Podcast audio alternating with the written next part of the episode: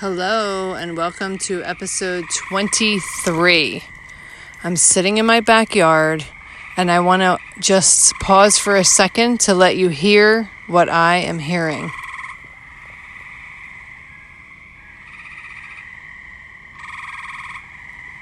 I came home from my evening's activities, and it was becoming dusk. And I got out of my car and I believe they're frogs or toads or something. They are out in full force tonight. I guess it is the beginning, the official beginning of their mating season. And the symphonic melody that I am being privileged to hear right now is astonishing.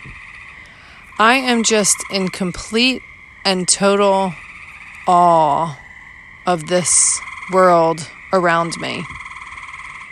And I wanted to make an episode tonight. This isn't normally a time when I would record an episode, but I really wanted to make an episode because I wondered how many of you out there ever just stop in your tracks and look around and listen and smell what's around you and just just soak in the awe and the wonder of this incredible world that we live in. I think it's so easy to get caught up in our daily routines, rushing from thing to thing, activity to activity, that we sometimes forget to notice what's around us. And so I'm challenging every single person who listens to this to find a moment today. Don't put it off till tomorrow. Find it today. Pause.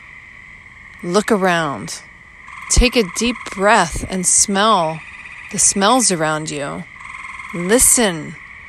Whether it's your house creaking or the wind blowing or the frogs croaking, whatever it is, just soak it in. This world is full of mystery and wonder. And if we look at our children, little kids are full of that awe and wonder. But at some point, we forget about it. We lose it. We lose our connection to it. And my goodness, when we have that sense of awe, it makes our lives so much richer. And so I really want you to take a moment today to soak it all in.